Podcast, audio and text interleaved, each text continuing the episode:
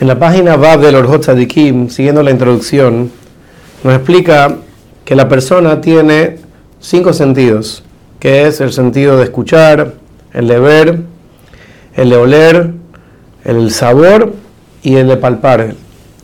Dice el Orhot Tzadikim que todas nuestras acciones y todos nuestros pensamientos dependen de estos cinco sentidos que nosotros tenemos. Pero lo interesante es que lo que sea que la persona hizo o pensó que fue activado por estos cinco sentidos, terminan activando lo que está en el corazón de la persona. Por ejemplo, todas las cualidades que están en el corazón de la persona. Por ejemplo, una persona que tiene la acción de cargar una pesa. Entonces, hizo con sus manos cargar algo pesado y eso le llega al corazón y lo hace sentir orgulloso de que él tiene esa fortaleza. Y así sucesivamente, todas las acciones que la persona hace afectan a las cualidades que están dentro del corazón de la persona. Por lo tanto, dice el Orjot ya que explicamos que la finalidad de la persona en este mundo es tener temor a Dios y servir a Dios, entonces una persona que entiende que esa es su finalidad va a esforzarse con todas sus fuerzas y con todas sus acciones para activar esta finalidad que es trabajar nuestras cualidades. Como así vemos que los grandes tzadikim que estaban en este mundo, toda su vida querían llegar al Olama va. Pero para poder llegar al Olama va, la persona tiene que trabajar constantemente en sus cualidades. Por lo tanto, lo importante es conocerse a sí mismo, conocer cuáles son las buenas cualidades que tiene la persona, cuáles son las malas cualidades que tiene la persona. Y de esa manera la persona va a encontrar el camino recto para poder llegar a servir a Dios de la mejor manera. Porque cuando una persona examina sus cualidades, se va a dar cuenta qué tiene que votar, por así decirlo, y qué es lo que tiene que la persona agarrar para sí mismo.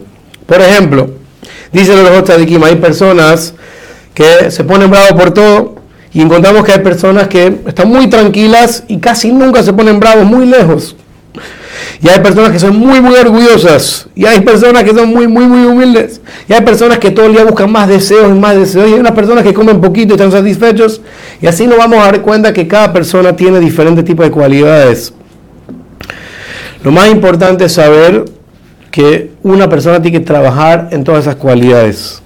Todas esas cualidades que la persona tiene, muchas de ellas, dice de que las personas las tiene desde el momento que nació, es parte de su naturaleza.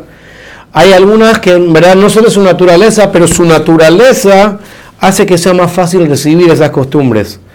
Y hay otras que la persona con el tiempo fue adquiriéndolas. La persona se acostumbra a hacer una acción y adquiere una nueva cualidad, para bien o para mal. Y por lo tanto, como son llamadas midot, cualidades que tienen que ver con el concepto de medidas, la persona tiene que saber cuándo se usa cada cualidad. La comparación que da los de Kim es que es parecido a una persona que está cocinando. ¿Qué significa? Una persona tiene que saber qué es el plato principal que va a poner a cocinar, cuánto condimento hay que echarle. Si le echas mucha sal, se va a salar la comida. Si le echas poca sal, no va a saber bien. Si le echaste muchísima sal y poca carne, entonces que lo principal que era la comida no está dentro de la olla. Y así sucesivamente la persona tiene que empezar a conocer sus cualidades, cuál cualidad hay que usarla la mayoría de las veces, cuál las minorías de las veces. Por ejemplo, él trae que las cualidades que una persona tiene que usar la mayoría de las veces es la humildad, la vergüenza y cosas que hacen que la persona sea una mejor persona. Y las cualidades que uno tiene que usar poquito de ellas son como el orgullo, el descaro, la crueldad. Así que la persona tiene que empezar a conocer cuáles son sus cualidades para poder usarlas de la mejor manera posible.